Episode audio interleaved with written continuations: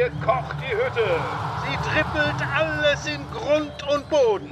Jetzt kriegt die Gegenspielerin Schnappatmung. Sie vernascht sie alle. Im Lichte der untergehenden Sonne küsst der Ball die Latte. Die Grätsche aller Grätschen. Lupfen jetzt! Lupfen! Also, kicken kann sie. Ja, liebe Hörerinnen, liebe Hörer, Sie haben es gehört, Sie haben es wahrscheinlich auch schon gelesen. Kicken kann sie. Wir sind zurück in der weiblichen Form unseres Podcasts.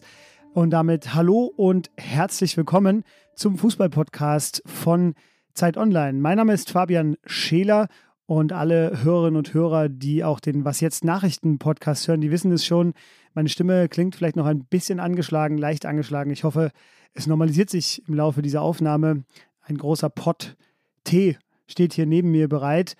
Und nach unserer kleinen Sommerpause ist heute unser Stichwort Beyond Greatness. Das gilt für uns natürlich immer, aber es ist auch der offizielle Slogan der in diesen Tagen beginnenden Frauenfußball-WM in Neuseeland und Australien. Und deshalb, alteingesessene Hörerinnen und Hörer unseres Podcasts kennen das schon aus dem vergangenen Jahr, sieht alles an unserem Podcast ein bisschen anders aus.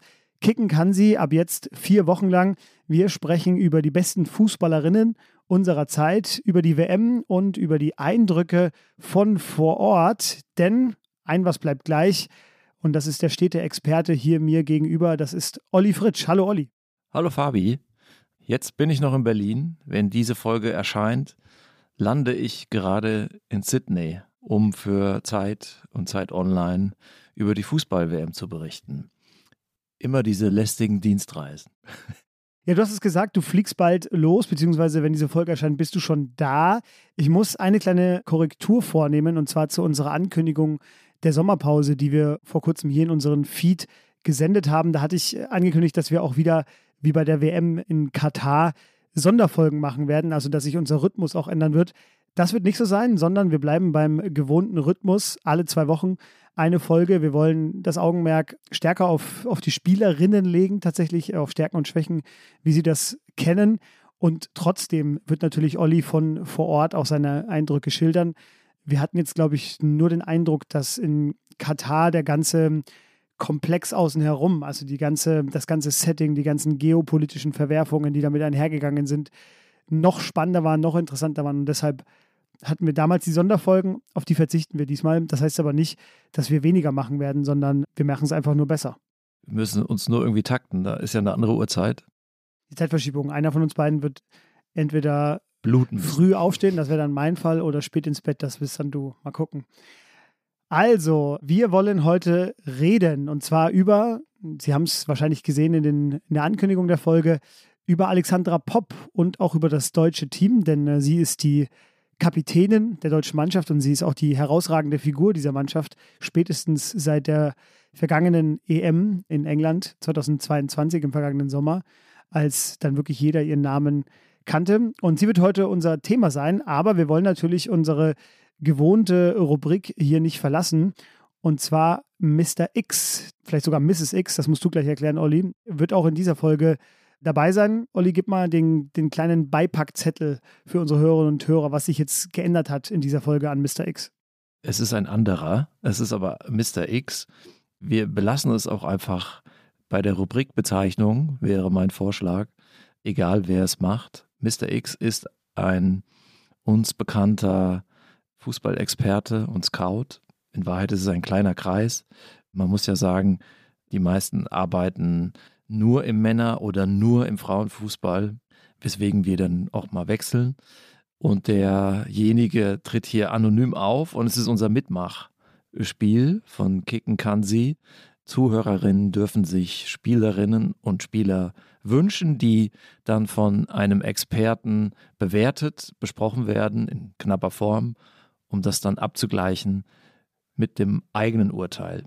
Heute haben wir zwei Spielerinnen eine Deutsche und eine Schweizerin. Die Deutsche ist Jennifer Marochan, die ja gerade ihren, vor ein paar Monaten ihren Abschied aus der Nationalmannschaft gegeben hat. Mr. X schreibt, große Künstlerin, kann alles, technisch sehr stark, hat Tempo, überragend gespielt in Lyon, hat aber nie so hundertprozentig ins deutsche Team gepasst, war da nie richtig top im Spiel oder selten. Und man wächst eben mit den Mitspielern und ist ein wenig das Pendant zu Gündoğan bei den Männern, der auch im Verein eine noch bessere Rolle spielt als in der Nationalmannschaft. Punkte 90. 90, super Wert für Jennifer Maroschan, eine der prägenden Fußballerinnen im vergangenen Jahrzehnt im deutschen Fußball. Jennifer Maroschan war, wie auch gleich die zweite Spielerin, ein Hörerwunsch. Ich lese kurz die Mail vor, die uns dazu erreicht hat. Da war nämlich auch ordentlich Kritik dabei. Erst wurden wir gelobt und dann geht die Mail weiter von Dominik. Aber ihr habt mal davon gesprochen, dass die Sendung nicht nur Kicken Kanner, sondern auch Sie heißen soll. Davon ist aber sehr wenig zu hören. Ich habe zwei Fußballspielende Töchter und denen ist euer Männerschwerpunkt schwer vermittelbar. Themen gäbe es genug. Der Rücktritt von Jennifer Maroschan bestimmt nicht weniger talentiert als Mesut Özil zum Beispiel. Die Kritik, auf die habe ich schon reagiert per Mail. Wir haben uns das natürlich zum Herzen genommen und haben sie deshalb hier ausgewählt und sie für unsere Mr. X-Kategorie eingeflochten. Die zweite Spielerin, Olli. Die zweite Spielerin, Lia Welti, Schweiz. Top-Sechserin, starke Übersicht, Intelligenz, emsig, technische Qualitäten, tolle Performance in Potsdam, die beste Spielerin der Schweiz und eine überragende äh, defensive Mittelfeldspielerin. Punkte 92. 92 sogar noch mal mehr als Jennifer Maroschan. Das finde ich interessant. Das können wir ja abgleichen, denn sie wird bei der WM dabei sein, tatsächlich, Lia Welti. Und auch Lia Welti war ein Wunsch eines Hörers. Und zwar hat uns Silvio geschrieben aus der Schweiz, logischerweise. Und er hat uns es schmackhaft gemacht mit der Mail. Lia Welti ist eine interessante Spielerin einer Nation, die halt nicht zu den Titelanwärterinnen gehört. Die weibliche Version von Granit Xhaka heißt es manchmal. Ich glaube, ihr Einfluss aufs Team ist sogar noch größer als bei Shaka. Würde mich freuen, eure Einschätzung über Lia Welti zu hören. Wir haben auch äh, über Granit Xhaka den Vergleich gesprochen. Also ich habe Mr. X auf diese Nachricht von Silvio angesprochen. Die liegt natürlich nah, weil sie dieselben Positionen spielen, Xhaka und Welti. Xhaka ist äh, aus seiner Sicht doch ein anderer Typ, viel physischer, abräumender. Welti ist auch zweikampfstark, aber sie spielt feiner, technischer, spanischer. Sie sehen, liebe Hörerinnen, liebe Hörer, Ihre Mails erreichen uns. Wir versuchen das auch alles abzuarbeiten, was uns da vorgeschlagen wird. Das waren nämlich beides Wünsche von Ihnen. Wir haben auch viele weitere bekommen. An alle, die geschrieben haben, vielen Dank. Hören Sie damit nicht auf. Sie können das machen unter fußball.zeit.de und dabei Fußball mit Doppel-S geschrieben. Das ist unsere Mailadresse direkt zu uns. Da können Sie uns Vorschläge machen, aber wie Sie gehört haben, auch Lob oder eben Kritik an uns richten. Da sind wir sehr dankbar dafür. Wird auch, wie gesagt, rege genutzt, aber gerne weitermachen. Jetzt zu der Frau, die das deutsche Team auf den Platz führen wird in Australien. Ich glaube, die Paarungen sind so angesetzt, dass die Deutschen erstmal nur in Australien spielen, wenn ich das richtig verstanden habe, zumindest in der Vorrunde. Komplett. Sie werden nicht in Neuseeland spielen, egal was passiert. Aha, das steht schon fest. Okay, alles klar. Und ja, Alexandra Popp, sie hat seit der EM im vergangenen Jahr die meiste Aufmerksamkeit bekommen. Das ist mein ganz subjektives Gefühl seit dem vergangenen Sommer, nachdem sie bei der EM sechs Tore geschossen hatte, also in jedem Spiel getroffen hatte und im Finale dann auch verletzt gefehlt hat. Und wer weiß, wie das Finale ausgegangen wäre, das ja mit dem Sieg Englands über Deutschland geendet hat, wenn Alexandra Popp mitgespielt hätte. Warum haben wir sie ausgewählt? Das habe ich jetzt gerade schon ein bisschen erläutert.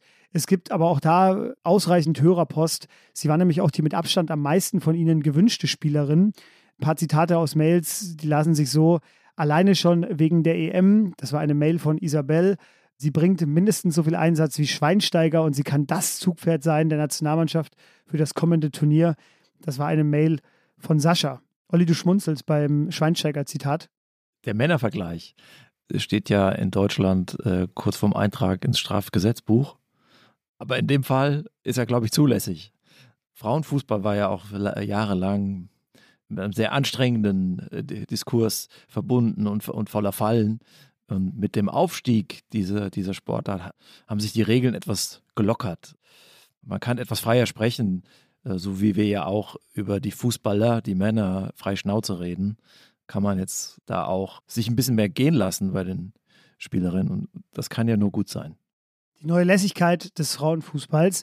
Wir werden darauf zu sprechen kommen, aber wie immer zuerst der Biografie-Part zu Alexandra Popp. Sie ist geboren am 6. April 1991 in Witten. Das ist im Ruhrgebiet, 1,74 Meter groß. Sie ist Linksfuß. Ihr erster Verein war der FC Schwarz-Weiß Silschede. Das ist in Gewelsberg. Und dort hat sie gespielt, bis sie 14 Jahre alt war, in gemischten Teams. Das ist wichtig für ihre Prägung, ihre Karriere. Und vor allem hat sie auf Asche gespielt, wie das sich im Ruhrgebiet eben so gehört. Der Trainer, mit dem sie bis heute noch Kontakt hat, ihr erster Trainer, sagte, sie war die Einzige, die den Eckball erstens bis vors Tor brachte, also in den, immer noch in den gemischten Mannschaften. Und ab und zu hat sie den Eckball auch direkt verwandelt, nämlich ins Tor. Und als sie dann 14 war, ähm, sahen es die Regeln so vor, dass sie in ein reines Mädchenteam wechseln sollte. Sie sagte aber, die konnten wirklich nicht Fußball spielen, bei allem Respekt. Das wollte sie dann nicht machen. Und äh, sie hat dann auch den Rat heute an ihre Nachfolgerinnen, die jetzt mit Fußball anfangen. Also alle jungen äh, Fußballerinnen da draußen, Alexander Popp sagt, spielt so lange wie möglich mit den Jungs Fußball. Ich habe vor allem dort meine Zweikampfstärke und körperliche Härte gelernt. Sie ging dann weiter zum ersten FFC Recklinghausen, hatte dann ein Angebot aus Lyon und ein Angebot aus Duisburg.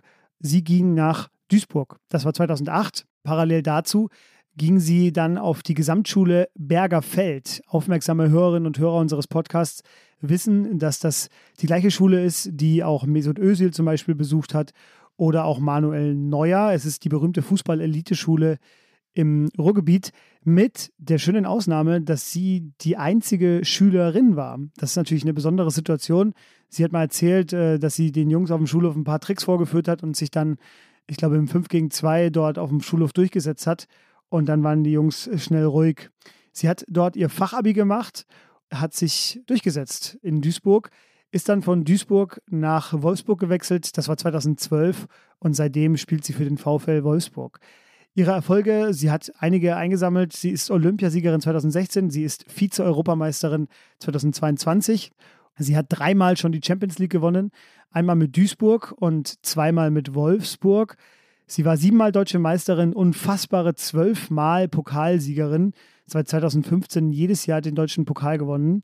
Sie war auch U20-Weltmeisterin und bei diesem Turnier wurde sie beste Spielerin und Torschützenkönigin. 2010 war das. Und in der Bundesliga wurde sie in der abgelaufenen Saison, also 2023, zum ersten Mal Torschützenkönigin.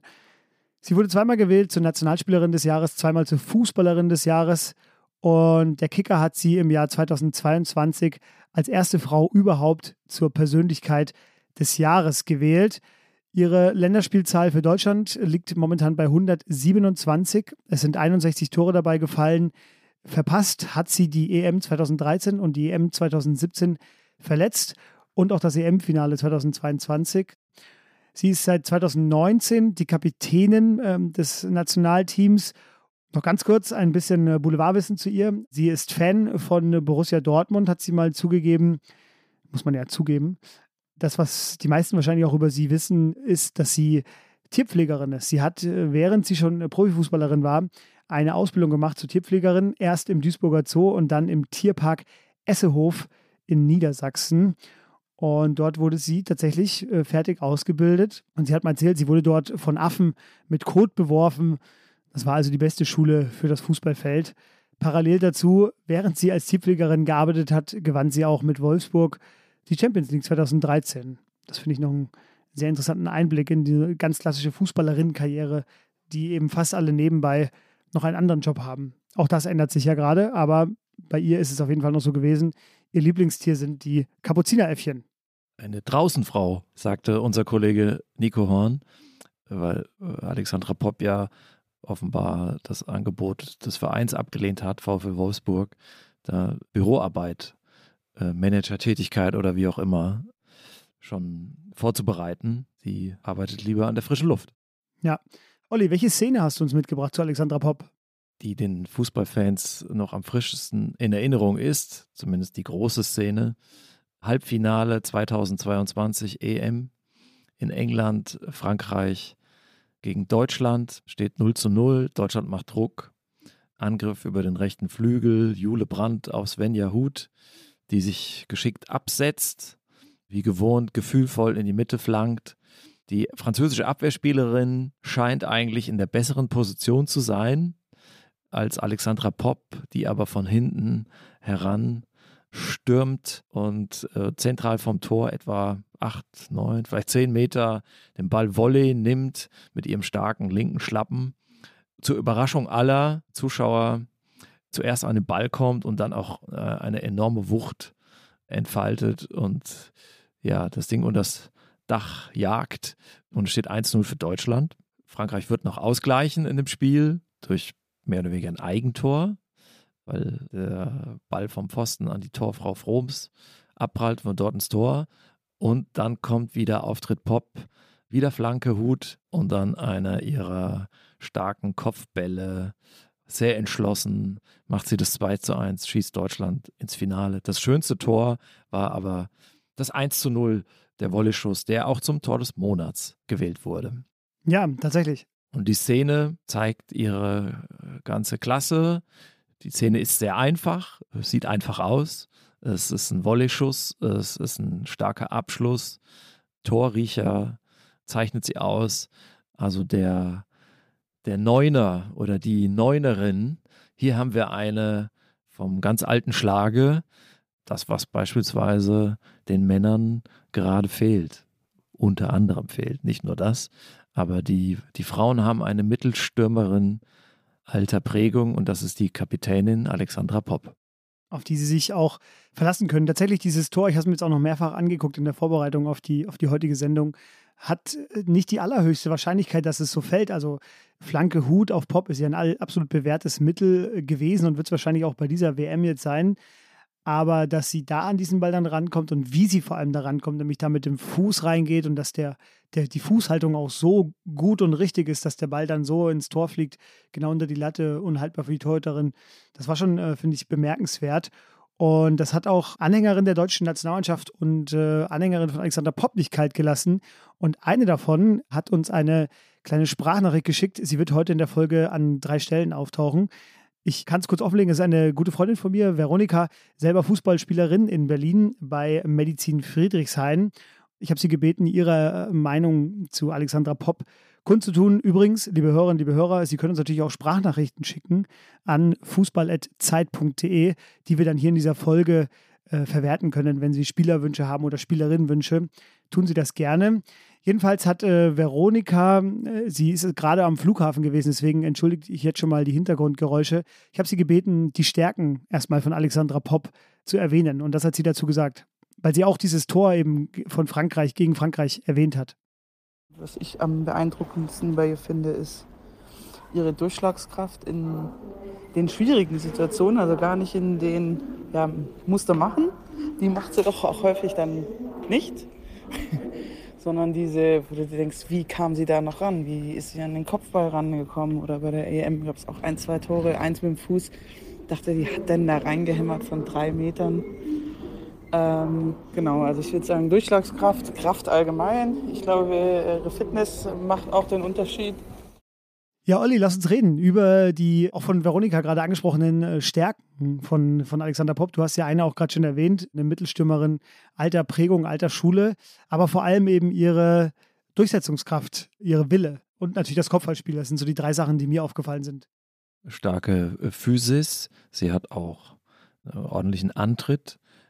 Also es gibt schon auch schnellere Fußballerinnen in der Spitze, insbesondere in den jüngeren Jahrgängen äh, merkt man, dass es da viel mehr Auswahl gibt, auch an schnelleren Spielern als jetzt Pop. Und dennoch die entscheidenden Meter im Strafraum und dann äh, einen langen Fuß zu machen oder ein Stück, Stück höher abzuspringen als die Abwehrspielerin, sich dabei noch furchtlos durchzusetzen mit Körpereinsatz, also nicht unfair, aber mit Körpereinsatz, wo sie dann noch so eine kleine Energiereserve offenbar hat, die sie dann zündet.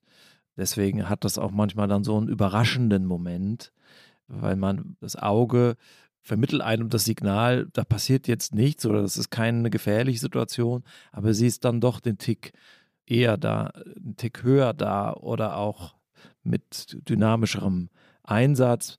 Denkt man an das Tor gegen Spanien bei der EM, wo die Torfrau äh, von hinten rausspielen will, die gegnerische, äh, und Pop prescht in den Ab, sozusagen in den Befreiungsschlag, in den Abwehrschlag dazwischen und lässt sich anschießen. Der Ball trudelt dann ins Tor. Das würde man jetzt erstmal sagen, ach, wie billig. Aber sie hat da einfach etwas getan, womit andere nicht gerechnet haben. So passieren daneben auch Tore. Sie kann es eben auf verschiedene Art. Ja, das war, glaube ich, das Spiel gegen Österreich, was du, ähm, war Österreich. Was du, von ja. dem du gerade sprichst. Das habe ich auch mir nochmal angeguckt. Du hast recht, es war Österreich. Gegen Spanien hat sie ein Kopfballtor gemacht nach einer, nach einer Ecke. Das war das war nur gegen Österreich im Viertelfinale. Da hatten die Deutschen auch ein bisschen Glück, weil die, da gab es irgendwie sechsmal Posten oder Latte im ganzen Spielverlauf. Die äh, Österreicherinnen hatten eigentlich auch sehr gute Chancen. Die Deutschen eine sehr gute Torhüterin, Merle Froms, auf die kommen wir gleich noch zu sprechen, auch in dem zweiten Teil der Sendung. Aber da genau da hat Pop eben auch nach dem Spiel gesagt, dass sie genau das trainiert hatten, weil sie wussten, dass die österreichische Torhüterin gerne mal, wenn sie Abstöße an, zu Abstößen ansetzt, zu Abschlägen ansetzt, quasi die, die ballferne Seite vergisst und von da kam sie reingesprintet und hat sich dann, das war ja, glaube ich, 90. Minute oder so oder 89. Minute, wie du sagst, anschießen lassen. Gab auch vorher schon so zwei, drei Momente von der österreichischen Torfrau, wo sie unsicher gewirkt hat. Aber das war eben Pop zu verdanken. Ich glaube, sie war beim ersten Tor auch beteiligt, zumindest in der Entstehung weiter vorne, als sie den Ball erobert hat und den Ball dann nach vorne getrieben hat. Ja, wenn wir über Alexander Popp reden, äh, müssen wir, denke ich, auch über Kopfballtechnik und über Kopfballspiel reden. Äh, ich muss sagen, mir fällt jetzt außer vielleicht noch der Französin, die in der Abwehr spielt, Wendy Renard, wenig andere vergleichbare kopfballstarke Spielerinnen ein. Und Wendy Renard, muss man sagen, ist auch, glaube ich, 10 Zentimeter größer als Alexandra Popp. Da übrigens hat sie das geschickt umgangen, als Deutschland gegen Frankreich im Halbfinale gespielt hat im vergangenen Jahr. Sie hat sich einfach immer quasi so orientiert, dass sie nicht gegen Renard ins direkte Duell musste, sondern eben äh, gegen, gegen die anderen Verteidigerinnen. Und auch das ist ja eine ihrer Stärken. Diese Raum, äh, Blick für den Raum. Also sie weiß genau, wo sie sich hinbewegen muss. Jetzt nicht nur, wenn es um den Kopfball geht, sondern auch im, im generellen Stellungsspiel, im Strafraum, in der Strafraumorientierung finde ich sie sehr beeindruckend. Auch wenn ich sagen muss, dass mir da aufgefallen ist, dass sie häufig sträflich alleine gelassen worden ist von den Verteidigerinnen. Also sie, ihre Stärken sind ja bekannt. Und da kommt eine Mittelstürmerin, die Tore schießen als Kernkompetenz hat. Und oft stand sie dann eben zwischen den beiden Innenverteidigerinnen, die sie einfach vergessen haben, übersehen haben. Bin mal gespannt, ob das bei dieser WM auch noch so sein wird. Ich kann mir vorstellen, wenn es dann gegen die stärkeren Gegnerinnen geht, dass das nicht mehr der Fall sein wird, sondern nach der letzten EM wissen alle Bescheid, was Alexander Popp kann und haben sich darauf eingestellt. Weil du auf äh, sozusagen Vergleiche und Kopfballspiel eingehst, vor der EM 22 war hinter Popp ja ein Fragezeichen. Sie war verletzt, dann hatte sie noch Corona, auf dem Mannschaftsbild war sie gar nicht dabei. Äh, und im ersten Spiel spielte Lea Schüller, die auch Kopfballtore macht, auch ein gutes Timing hat ich würde sagen, technisch ist Pop aber die bessere Kopfballspielerin, weil sie den ein bisschen besser platzieren kann und noch mehr ausholen kann. Das ist schulbuchmäßiger. Schüller hat aber auch ein super Timing, deswegen macht sie auch einige Kopfballtore. Pop machte dann im ersten Spiel gegen Dänemark ein Joker-Tor und ab dem zweiten Spiel war sie dann dabei. Leider im Finale nicht mehr. Sie werden sich erinnern, liebe Hörerin. Ne, sie hat sich noch warm gemacht in Wembley und dann hat man das sogar im Fernsehen sehen können, dass da jetzt irgendwie gerade was passiert beim Passspiel oder beim Schusstraining auf dem Platz vor dem Spiel. Da griff sich Pop an den Oberschenkel und tatsächlich konnte sie dann nicht spielen und musste dann von außen zusehen. War natürlich ein harter Schlag. Man weiß nicht, wie es mit ihr ausgegangen wäre, aber die Chancen wären doch besser gewesen. Ich meine, war ja eh schon knapp, ne? Verlängerung, dann so ein etwas unglückliches Tor nach dem Standard. Ja, vielleicht hätte es mit ihr gereicht. Ich glaube schon, dass die Engländerinnen erleichtert waren, äh, dass sie nicht mitgespielt hat und dass sie sie sehr wohl auf dem Schirm gehabt hatten. Gut, vielleicht bekommt Pop dieses Jahr die Chance, nochmal in einem Finale zu spielen. Ja, wir werden das sehen. Ich sehe gerade in meinem Skript, weil ich gerade über das Österreich-Spiel äh, gesprochen habe, dass äh, sie, dass ich mir notiert habe, deswegen kleine Korrektur zu eben, dass sie bei beiden Toren die Torhüterin extrem gestört hat. Das ist mir als ihr, ihre große Stärke da aufgefallen. Und dass sie aber bei dem 1 zu 0 den Ball dann durchgelassen hat, obwohl sie auch schussbereit stand. Aber hinter ihr stand Magul und das wusste sie und hat den Ball dann eben durchgelassen für Magul. und weiß also auch, wann sie mal nicht hingehen soll. Nimmt sich also jetzt nicht jeden Ball zwangsläufig, sondern versucht eben auch äh, die Mitspielerinnen in ihre Momente haben zu lassen. Ansonsten fällt mir noch ein, sie baut auch gerne mal, das ist mir, ich war beim Pokalfinale in Köln in diesem, in diesem Frühsommer, da hat der VfL Wolfsburg gegen Freiburg gespielt und da war sie, ist mir aufgefallen, dass sie sehr physisch natürlich auch agiert. Also sie kriegt auch sehr viel ab, muss man sagen, von den Verteidigerinnen. Immer mal wieder unten den Schlag auf den Knochen kassiert, weil sie eben sich loslöst, weil sie rauskommt, sich anbietet und Bälle dann äh, klatschen lässt, aber dabei äh, eben auch häufig einen Schlag auf den Knöchel abbekommen hat. Aber sie selber, ihr ist der Bodycheck auch nicht fremd. Die Grätsche, die beherrscht sie auch. Das ist vielleicht die, die Ruhrpott-Schule, die Ascheschule die sie zweikampfstark gemacht hat. In der Leserin-Zuschrift war ja vom Zugpferd die Rede. Und tatsächlich ist das so ihre, ihre DNA. Ne? Also weite Wege auch zurückgehen, sich reinhauen, auch mal einen Kopfball am eigenen 16er klären, eine Grätsche, mitverteidigen. Das ist nicht immer quasi taktisch jetzt, muss sagen, das Allerklügste, aber es reißt die Mitspielerinnen mit, sendet ein Signal an die Fans. Es ist Kampf. Sie ist ja dann auch wieder vorne. Man fragt sich, wie kam sie jetzt so schnell wieder nach vorne? Also ist da kein Weg zu weit. Für keine Arbeit ist sie sich zu schade. Ist eine Mannschaftsspielerin. Das ist das, das, was auch so den deutschen Fußball ja auszeichnet und was hier auch gefeiert wird und natürlich völlig zu Recht gefeiert wird. Das verkörpert sie eine deutsche Fußballerin im besten Sinne. Da gab es auch eine Szene in dieser Champions League-Saison, in der aktuell abgelaufenen, nämlich in, im Spiel gegen Paris Saint-Germain. Da hat sie ein Tor erzielt, das sie selbst vorbereitet hat, nämlich durch eine Balleroberung in der eigenen Hälfte. Also sie war in der eigenen Hälfte, hat einen Pass abgefangen. Sie war so, ja, Position, wo man einen zentralen Mittelfeldspielerin oder eine defensive Mittelfeldspielerin vermuten würde. Sie fängt den Ball ab, fängt an loszulaufen, passt, sprintet hinterher und bekommt den Ball dann wieder so auf Höhe 16er und legt ihn dann so im Fallen rechts oben hinter die Torhüterin. Also auch ein extrem spektakuläres Tor gewesen. Aber da hat man mal gesehen, eben, dass ihre, ihre Wege, die sie geht, sie auch dazu bringen, solche Tore selbst einzuleiten.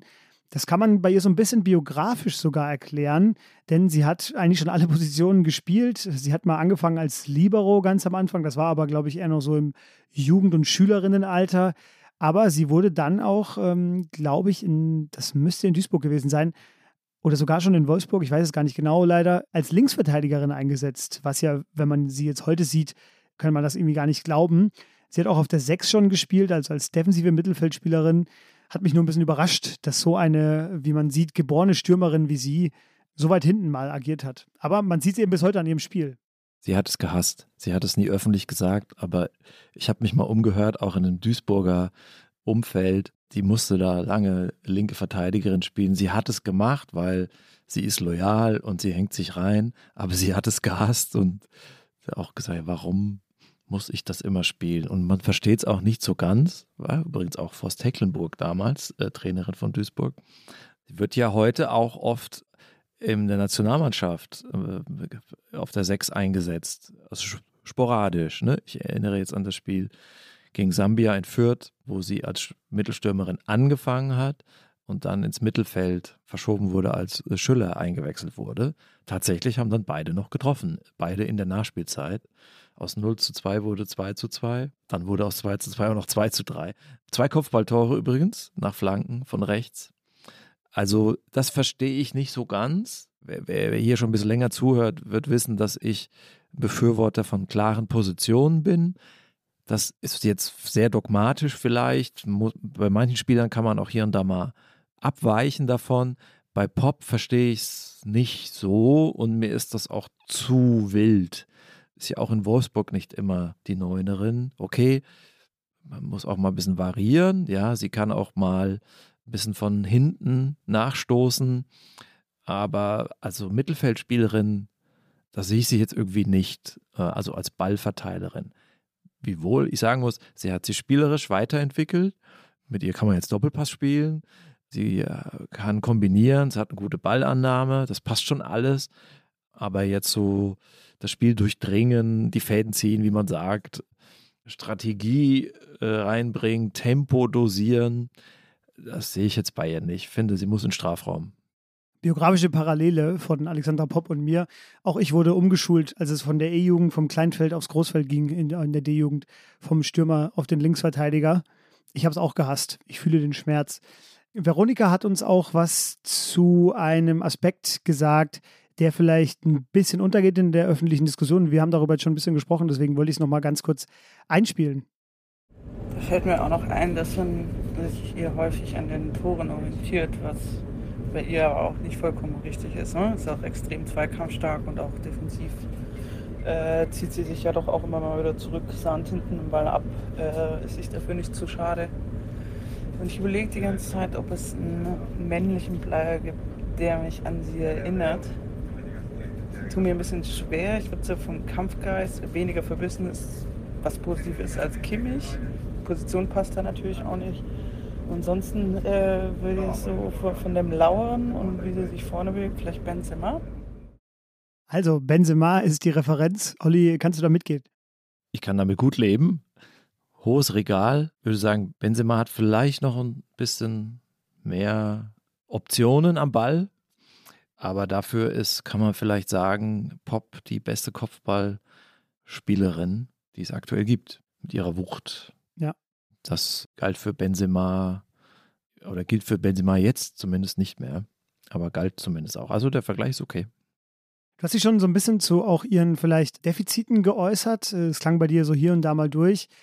Kannst du gerne noch ein bisschen was hinzufügen? Ich habe mich nur noch gefragt bei ihr, ist denn so eine Verletzungsanfälligkeit? Sie hat ja wirklich zwei Europameisterschaften verpasst und das EM-Finale 2020. Wir haben das, glaube ich, in der Götze-Folge hier schon mal thematisiert, dass das irgendwie ein schwieriges Thema ist, das Spielern oder Spielerinnen vorzuhalten, sozusagen als Schwäche oder ihnen das als Schwäche auszulegen. Bei ihr dachte ich mir aber nur so, wenn man wirklich so spielt wie sie, und sie sagt ja auch, dass das ihre Art zu spielen ist, sich immer überall reinzuwerfen, keinen Zweikampf aus dem Weg zu gehen, damit nimmt man natürlich ein gewisses Risiko in Kauf. Kann man dann schon fast sagen, dass das so ein negativer Aspekt an ihrem Spiel ist, oder ist das vielleicht unfair? Ja, das kann man ihr nicht vorwerfen, würde ich jetzt nicht tun.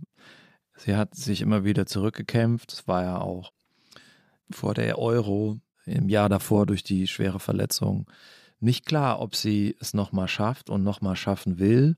Sie hat sich dann aber reingehängt. Es gibt da Bilder, wie sie quasi Aquagymnastik macht, aber in einem See. Schöne Doku, schönes Porträt vom NDR. Inka Blumsaat hat das zu verantworten. Sie macht immer tolle Sportlerinnen und Sportlerporträts. Das ist natürlich ein Manko, das Fragezeichen, was hinter Pop steht, auch vor diesem Turnier. Ne? Jetzt mit 32, also sieben Spiele, ne? was ja eine WM mittlerweile auch für Frauen bedeutet, die ins Finale kommen. Das Turnier ist ja größer geworden von der Teilnehmerzahl. Das ist eine große Belastung, ja, dann noch am anderen Ende der Welt, lange Reise. Davon wird es abhängen, davon wird es unter anderem abhängen, wie Deutschland abschneidet. Ist Alexandra Popp fit? Denn sie ist eine von den zwei, drei Säulen der Mannschaft, wenn nicht sogar die wichtigste Spielerin. Merkt man ja auch, wie sie miteinander umgehen. Beim Torjubel beispielsweise, da muss ja erstmal alles raus bei ihr. Man sieht die Freude und der Enthusiasmus für Beruf, Beruf klingt kühl für ihr, für ihr Steckenpferd, für ihren Fußball. Aber sie feiert ja auch immer mit den, mit den Mitspielerinnen. Schwächen hat jeder, hat jede. Niemand, kein Fußballer ist in allem gleich gut, fast niemand. Sie hat ein klares Profil. Das haben wir jetzt beschrieben. Ich finde, da sollte sie hin in den Strafraum oder in die Nähe. Kann auch auf, auf eine, aus einer Zehnerposition kommen. Sie hat auch ein starken Schuss hat, kann auch Freistoß schießen und äh, einiges einstecken, wobei mir und nicht nur mir auffällt, dass sie auch schon mal liegen bleibt und auch mal gerne liegen bleibt. Da fallen dann oft die TV-Moderatoren rein. Oh, wenn es ausgerechnet sie erwischt und sie liegen bleibt, dann muss es ja was Ernstes sein. Aber man, man merkt an den Reaktionen der Mitspielerin, die sich gar nicht groß drum kümmern. Naja, okay, ist Poppy. Das gehört eben auch zu ihrem Spiel dass man mal Auer macht. Sie hat ja nun mal auch eine lange Liste an, an echten Auers. aber sie macht auch gerne mal die Anstellerin. Das ist die Sekundärtugend des Mittelstürmers oder der Mittelstürmerin, dass man eben auch weiß, wann man liegen bleiben muss, finde ich zumindest. Mir ist nur aufgefallen, das ist jetzt keine Schwäche an sich, aber mir ist nur aufgefallen, dass sie im entscheidenden Meisterschaftsspiel in dieser Saison, als Wolfsburg gegen die Bayern 1-0 verloren hat, tatsächlich gar nicht sichtbar war, äh, obwohl sie mitgespielt hat. Und da hat Wolfsburg die Meisterschaft in diesem Jahr hergeschenkt und hergegeben an die Bayern. Und das wird natürlich interessant zu sehen sein, wie das jetzt im Laufe der WM äh, sein wird, wobei ich es mir jetzt in der Vorrunde nicht vorstellen kann, weil die drei Gegnerinnen sich eher hinten reinstellen werden gegen Deutschland und da denke ich mal, wird man sehr viel von ihr sehen, sehr viele Aktionen wird sie haben. Der letzte Aspekt, der hier bei mir noch steht, bevor wir gleich zu unserer Kategorie Top 5 kommen, wäre noch der, dass sie äh, eben auch eine echte Leaderin ist, also Leadership zeigt sozusagen und eben auch sich zu Themen abseits des Fußballfeldes sehr klar äußert. Das hat auch Veronika nochmal unterstrichen. Auch eine Person mit einem starken Charakter. Das merkt man, äh, weil sie sich auch zu allerhand Themen positioniert, wo sie gar nicht muss, aber wo sie trotzdem will. Ähm, und ich glaube nicht nur ein Role Model für alle jungen Fußballerinnen, sondern auch für die Nationalmannschaft oder für Wolfsburg. Einfach sau wichtige Spielerin, weil die sich nicht nervös machen lässt, äh, auch nicht bei den großen Spielen. Barcelona zum Beispiel, äh, da ist, die hat die Ruhe weg, ist dann einfach nur sehr fokussiert. Die Themen, zu denen sie sich geäußert hat, waren die Regenbogenbinde, die TV-Rechte, die Prämien, Equal Pay, die Vermarktung. Sie hat zum Beispiel jetzt bei diesem Streit vor der WM, als es um die zehn Verhandlungen zwischen der FIFA und den Übertragungsanstalten ging, gesagt, es seien alles leere Worte. Und in Richtung FIFA hat sie aber auch gesagt, bei Herrn Infantino hat man das Gefühl, dass es nur noch um das Geld geht und wer der mächtigste auf der Welt ist. Also äußert sich da sehr klar und geht voran, eben auch abseits des Feldes. Finde ich gar nicht eine so zu unterschätzende Qualität, wenn man Kapitänin ist der deutschen Nationalmannschaft. Genau, sie ist ein äh, Gesicht der Nationalmannschaft und das schon seit vielen Jahren, über 100 Länderspiele, Kontinuität. Man weiß, wenn man den Fernseher anschaltet, spielt die deutsche Frauennationalmannschaft und Pop ist gesund, ja, und fit. Das vorausgesetzt, aber weiß, okay, sie wird dabei sein. Und das ist ja, glaube ich, das, was den Männern gerade fehlt. Also die Debatte, dass Deutschland den Männern eine echte Neun fehlt, die teile ich gar nicht so. Klar, wäre nicht so verkehrt, aber ich sage ja immer, Kai Havertz ist auch eine Neun, spielt halt ein bisschen anders. Klar, Pop macht das Spiel einfacher, weil sie klarer ist in ihrer Aufgabe, in, äh, in, ihrem, in ihrer Position, in ihrem Profil. Aber was bei den Männern am meisten fehlt, ist ja Kontinuität und eine Linie, eine Elf, wo man weiß, das sind die Gesichter, das sind die Spieler, die die Verantwortung auch übertragen bekommen.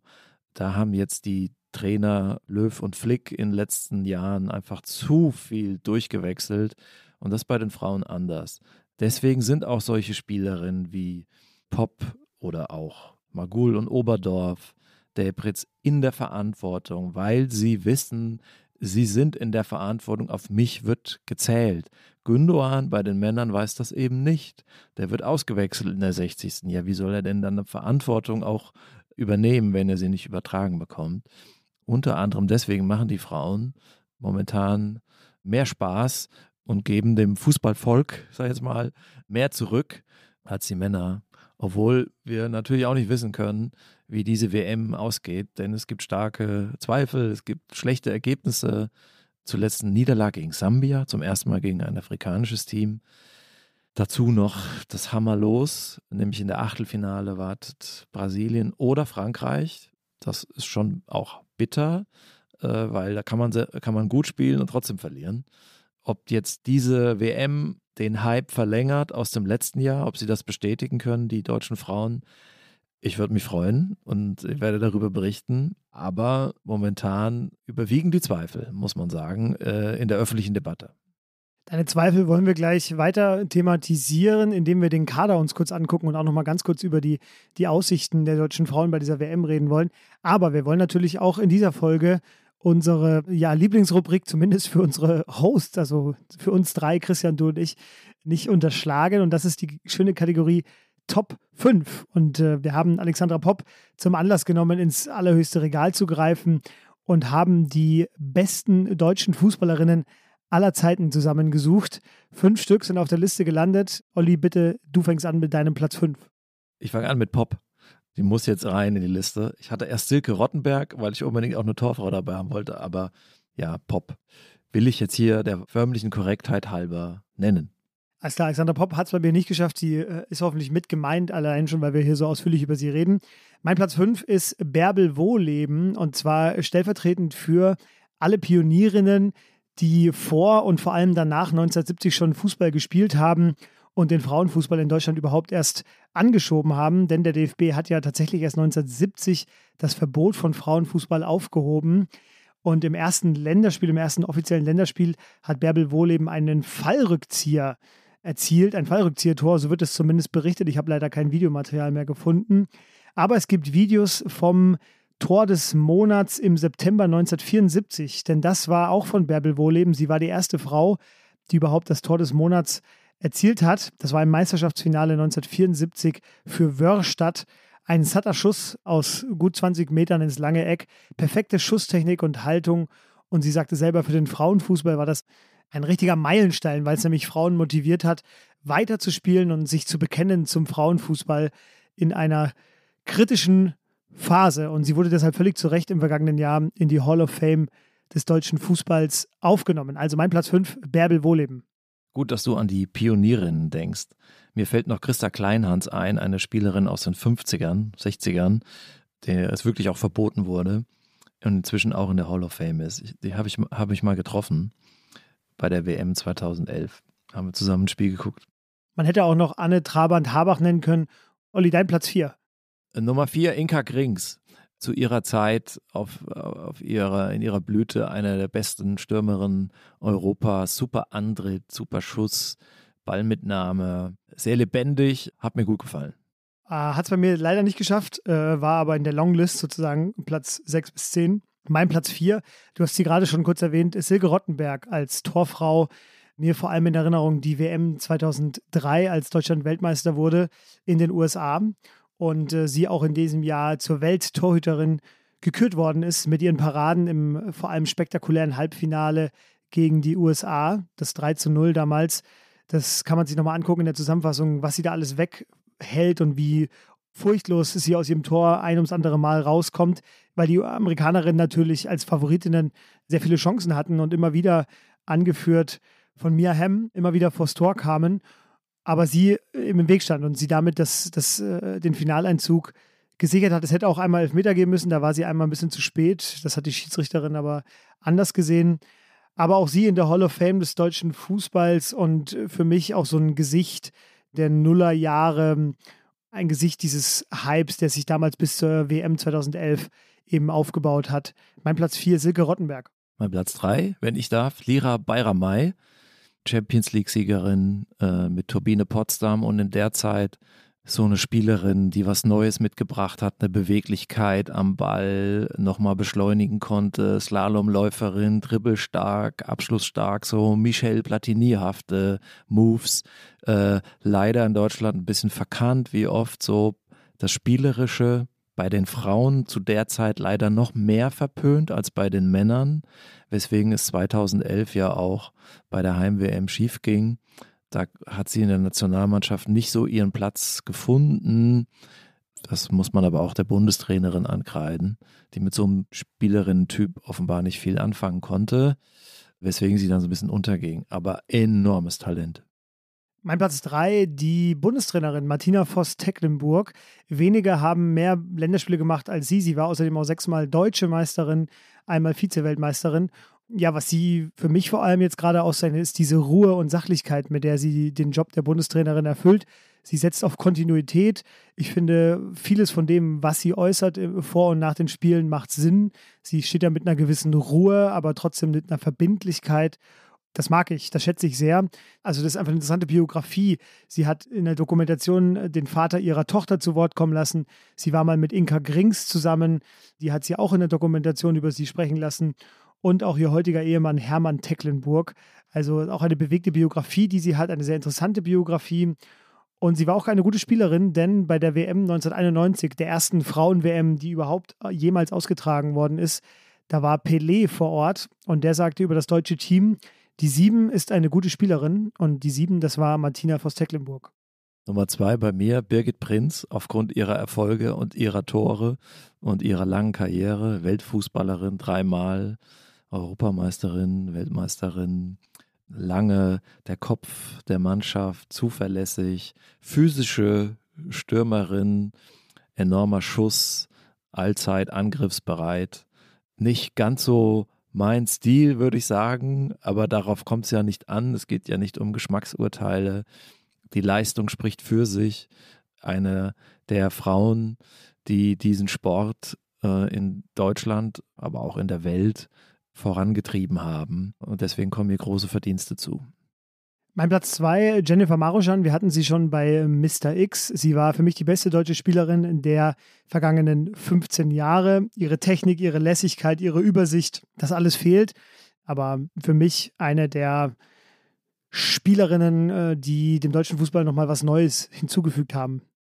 Auf eins bin ich gespannt bei dir. Ich fange an. Renate Lingor, Spielmacherin, Doppel-Weltmeisterin, fast 150 Länderspiele. Hessler, Bein, Lingor, deutsche Spielmacherqualität, der tödliche Pass. Da möchte man Stürmerin sein. Renate Lingor, ja. Hat es bei mir tatsächlich äh, in Last Minute habe ich sie nochmal getauscht. Nicht mit meinem Platz 1, sondern mit einer von den vier hinteren Rängen. Welche sage ich natürlich jetzt nicht, um mein Urteil nicht zu schwächen. Aber sie war auf jeden Fall, auf jeden Fall mein Platz 6 gewesen, Renate Lingor. Ähm, nein, mein Platz 1, du hast sie selber schon auf 2 gehabt, äh, Birgit Prinz, die heutige Teampsychologin des deutschen Teams. Birgit Prinz für mich lange das Gesicht des Frauenfußballs in Deutschland. Sie war gerade als ich aufgewachsen bin und mit Fußball sozialisiert worden bin, gefühlt immer Deutschlands Fußballerin des Jahres. Du hast auch schon gesagt, dreimal Weltfußballerin. Sie war auch Torschützenkönigin bei der WM 2003, als Deutschland gewonnen hat. 2007, als Deutschland Weltmeister wurde, wieder Weltmeister wurde, hat sie das Tor, das erste Tor geschossen gegen Brasilien im Finale. Und ja, 214 Spiele für Deutschland, 128 Tore. Das spricht für sich. Birgit Prinz, deshalb mein Platz 1. Ja, da haben wir eine schöne Liste zusammen an ähm, Deutschlands besten Fußballerinnen. Nur eine Doppelung, auch selten. Normalerweise doppeln wir uns häufiger.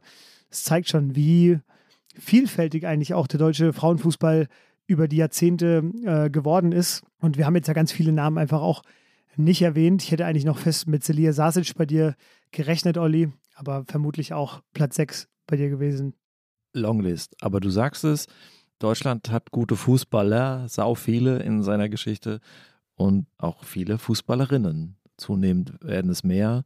Wir sind ein großes, äh, großes Land, äh, bevölkerungsreiches Land und vor allen Dingen eine große Fußballnation. Vielleicht ja irgendwann mal pari pari, auch was Aktive betrifft. Ich glaube, das wird entscheidend sein äh, beim Aufschließen, auch beim wirtschaftlichen Aufschließen, auch bei der Besetzung von Managerposten, dass gleich viele Mädchen Fußball spielen wie Jungs.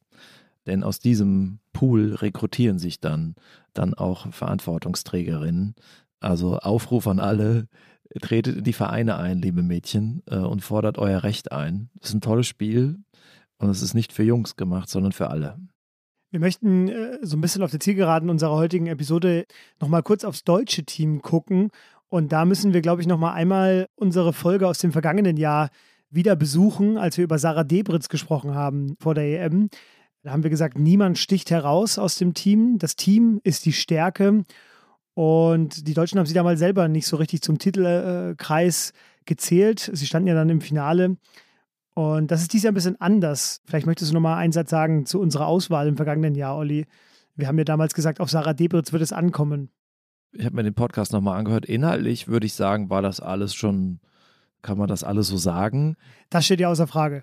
Aber die Auswahl, da lagen wir jetzt nicht perfekt, so, ne? Weil die Spielerin wurde dann Pop oder Magul hat auch einige Tore geschossen, unter anderem im Finale.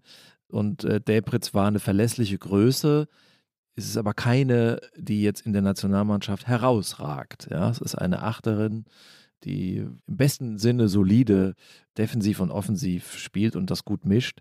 Ich würde mir noch etwas mehr wünschen Richtung Tor, ja, Richtung Torgefahr.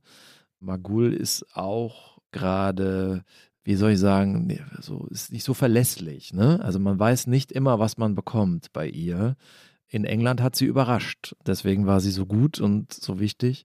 Momentan wissen wir das nicht. Und um die dritte im Mittelfeld zu nennen, Lena Oberdorf, natürlich die Autorität im Zweikampf. Da kommt niemand vorbei. Das ist brachial, ein Naturwunder. Aber am Ball, glaube ich, kann sie mehr, als sie momentan zeigt. Die Pässe geraten zu lange, selbst die kurzen und flachen. Da stimmt es noch nicht in der Abstimmung zwischen diesen dreien auf die drei.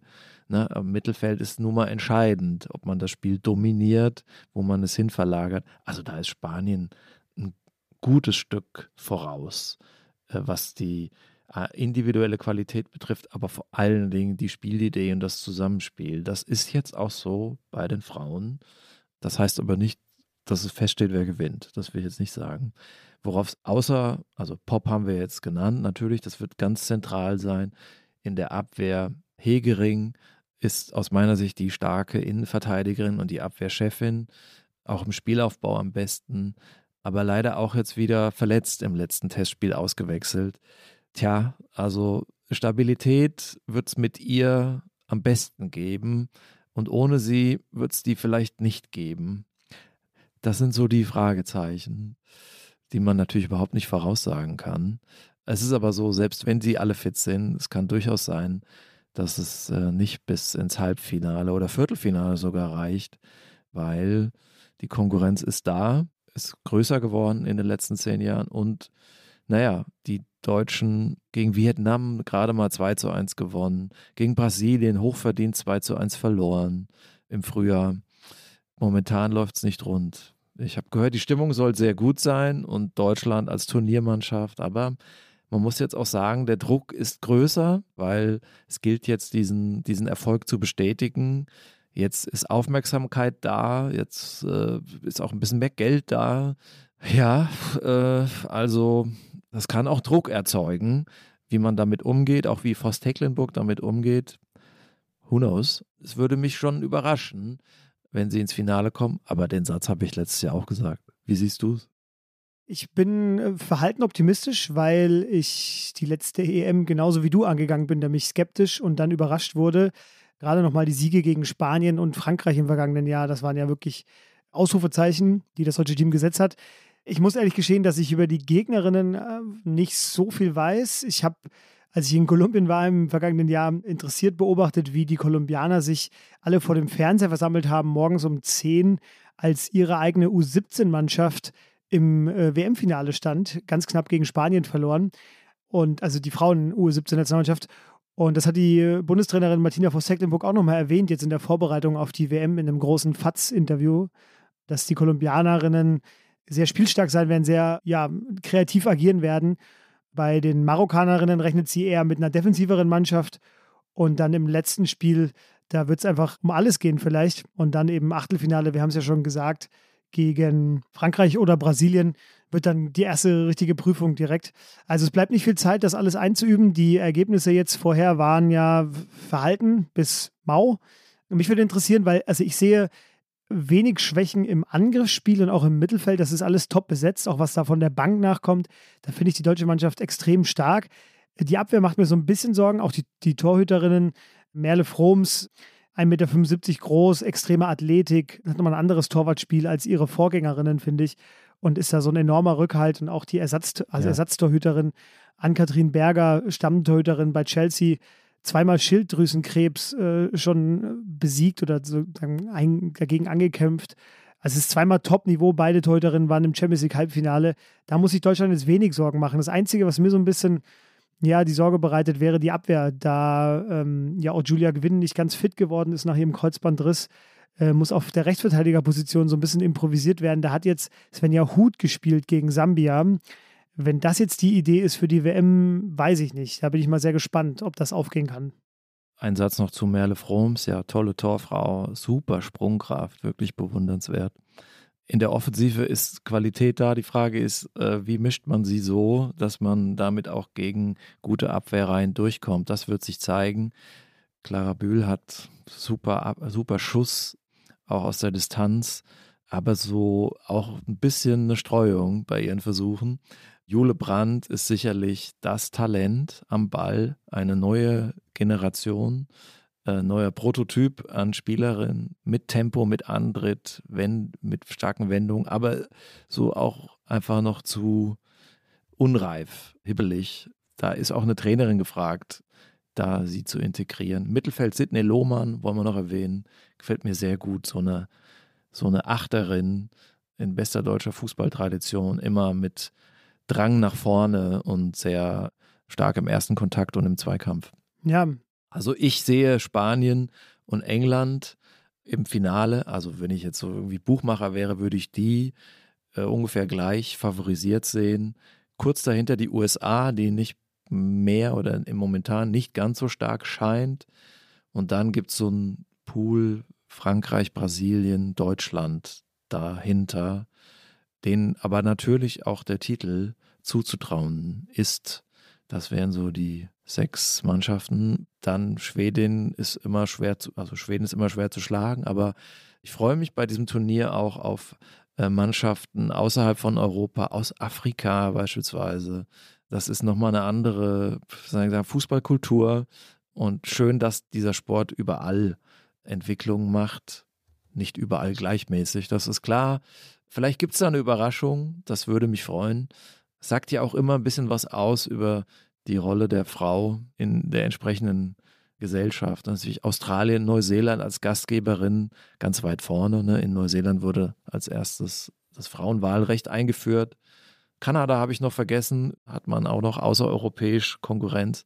Also es gibt Diversität. Es ist nicht mehr klar, dass das jetzt eine deutsche Sache ist, wie das ja zumindest in Europa lange so war. So ist das nicht mehr. Ist auch schön. Ich äh, sehe die USA tatsächlich ein bisschen vor den äh, Engländerinnen, weil bei den Engländerinnen, glaube ich, drei Stammspielerinnen verletzt fehlen. Unter anderem Beth Mead, die wir ja im vergangenen Jahr hier mit einer Folge auch gewürdigt haben. Auch sie mit Kreuzbandriss, eine Verletzung, die ja bei Profifußballerinnen deutlich häufiger auftritt als bei den Männern. Genau, aber ich bin auch sehr gespannt auf diese Unvorhersehbarkeit bei diesem Turnier. Ähm, ich glaube, Martina Voss-Tecklenburg hat selber gesagt, es gibt für sie so acht Favoritinnen, die alle irgendwie um den Titel mitspielen können. Und das wird sehr interessant zu sehen sein, wie sich das im Laufe dieses Turniers entwickelt. Für mich tatsächlich auch noch wichtig, wir als Zeit Online Sportresort, für uns das auch immer wichtig, sozusagen das auch mitzudenken und mitzubesprechen, auch wenn es hier eigentlich eher um die sportlichen Fähigkeiten von Fußballerinnen und Fußballern geht, dass für mich die deutsche Mannschaft so eine, so eine Art Role Model geworden sind. Also sie sprechen über Endometriose, hat Lea Schüller auf dem Vogue-Cover war sie und hat da über ja auch die, die, sag ich mal, andere Seite des Profifußballerinnen-Daseins gesprochen. Sie sprechen auch über Periode im Leistungssport, über Equal Pay und auch über Schwangerschaft und Profisport. Da wird ja mit Melanie Leupolz eine Spielerin dabei sein, die mit Baby anreist, ein neun Monate altes Kind. Das sind einfach alles so Themen, die, glaube ich, die deutsche Mannschaft vor allem auch anschlussfähiger machen, einem breiteren Publikum. Ich bekomme das auch mit, wie so im Bekannten- und, und Freundeskreis eben über diese Mannschaft gesprochen wird. Man merkt, dass sich da einiges getan hat, so dass diese Mannschaft einfach ja auch gesellschaftlich für was steht. Und das finde ich gut. Das äh, wird diese WM, glaube ich, auch nochmal eher verstärken, als dass es weniger wird. Kommen wir zu unserer Abschlussrubrik. Die Powercard. Ja, auch Alexandra Popp kann sich unserem harten Urteil nicht entziehen. Vier Kategorien, in denen wir Spielerinnen und Spieler hier bei uns einsortieren. Punktzahlen 0 bis 100. 100 der Bestwert dabei. Kategorie Talent. Olli, deine Bewertung bitte. 90, super Neunerin, abschlussstark, Torriecher, Durchschlagskraft, körperbetontes Spiel, Leidenschaft und vor allen Dingen starker Kopfball wie kaum eine zweite. Bei mir eine 80, weil sie sich, glaube ich, vieles erarbeitet hat im Laufe ihrer Karriere. Gerade dieses Zusammenspiel mit den Jungs, was sie immer wieder erwähnt, bis sie 14 war, hat sie sich, glaube ich, einiges an Fertigkeiten sozusagen erarbeitet. Das war ihr nicht gegeben. Und sie wusste aber auch, dass sie besser war als alle Mädchen in ihrem Alter. Deswegen für mich immer noch ein okay hoher Wert, aber ich glaube, sie hat einfach vieles sich auch erst drauf geschafft im Laufe ihrer Karriere. Deswegen bei mir eine 80. Performance habe ich 96. Also sie holt enorm viel raus und tut das mit einer Leidenschaft und das so lange, dass das einen extrem hohen Wert verdient. Mal sehen, vielleicht kommt noch ein WM-Titel hinzu. Ja, Performance 98, nichts hinzuzufügen. Balance habe ich eine 89 Und zwar, weil sie vor allem einen starken linken Fuß hat. Sie hat auch einen ganz okayen rechten Fuß, aber ich glaube, sie ist mit links deutlich besser. Ja, ihr Kopfballspiel ist extrem stark, aber zum Beispiel bei der Geschwindigkeit sehe ich auch leichte Defizite. Deswegen ziehe ich da ein bisschen was ab. Bei mir Balance 89. Ich habe 92. Ich sage noch mal ein bisschen was zum Defensivverhalten. Da ist sie enorm engagiert. Sie rennt zurück, sie haut viel raus. Es ist nicht immer nach Lehrbuch, aber es hilft im Endeffekt. Und das andere, was du sagst, technisch ist es jetzt nicht das aller, allerhöchste. Muss ja nicht. Letzte Kategorie Autonomie, Olli, dein Wert. 90. Du hast eben was erwähnt, worauf ich noch gar nicht eingegangen bin, dass es natürlich Spiele gibt, wo man von Pop nicht viel sieht. Sie braucht natürlich Zuarbeit und Flanken. Sie ist jetzt nicht die Stürmerin, die jetzt noch drei Spielerinnen ausspielt und fünf, 15 Meter dabei zurücklegt, in den Strafraum eindringt. Das ist es nicht unbedingt. Da ist Benzema ein Tickchen voraus, nochmal, um den Vergleich äh, zu klammern. Bei mir die 85 bei der Autonomie, denn sie kommt äh, schon auch häufig im Spiel, wir haben es ja schon äh, erwähnt, durch ihre Vorprägung auch weit zurück, um sich Bälle eben abzuholen, um im Mittelfeld äh, sozusagen sich anzubieten oder das Spiel von da aus anzuleiern. Aber als Stürmerin wird sie es einfach ja nie alleine schaffen. Deswegen, sie braucht Zuarbeit, hast du gesagt. Und das führt bei mir eben zu 15 Punkten Abzug und dem Wert 85 bei der Autonomie. Meine Gesamtwertung deshalb eine 88 für Alexandra Popp. 92,0 bei mir. Sehr gut. Das war die Powercard für Alexandra Popp. Die Powercard. Bleibt uns nicht mehr viel zu sagen, außer Olli, dir einen guten Flug zu wünschen, eine gute Anreise in Australien. Danke. Es wurden schon jetzt 1,5 Millionen Tickets verkauft für diese WM. Es wird also ein Spektakel werden. Das Eröffnungsspiel wurde erst im Januar in ein größeres Stadion umgezogen ist mittlerweile aber auch ausverkauft. Es wird also dankenswerterweise ja auch mittlerweile, dadurch, dass es übertragen wird in Deutschland, bestimmt eine tolle WM werden mit ganz vielen Begleitthemen. Wir werden das hier alle zwei Wochen thematisieren und äh, auf Z Online wie gewohnt Live-Blogs zu jedem deutschen Spiel. Da finden Sie dann auch mich. Und ja, ich freue mich einfach auf diese nächsten vier Wochen. Das tue ich auch. Ich werde hauptsächlich die Deutschen begleiten, aber vor allen Dingen in der Vorrunde auch mal mehr andere Mannschaften anschauen äh, unter anderem USA, aber auch Australien und vielleicht auch ein paar äh, etwas kleinere Fußballnationen. Also ich freue mich drauf. Und auch auf Ihr Feedback. Auf das Feedback, genau, guter Hinweis noch, fußball.zeit.de, Fußball mit Doppel-S geschrieben. Das ist die Mailadresse, kicken kann er, beziehungsweise kicken kann sie bei Twitter. Den Hashtag, den haben wir auch so eingestellt, dass wir das alles lesen werden. Wir freuen uns auf die nächste Folge. Bleiben Sie uns treu. Bis dahin. Tschüss. Ciao, ciao.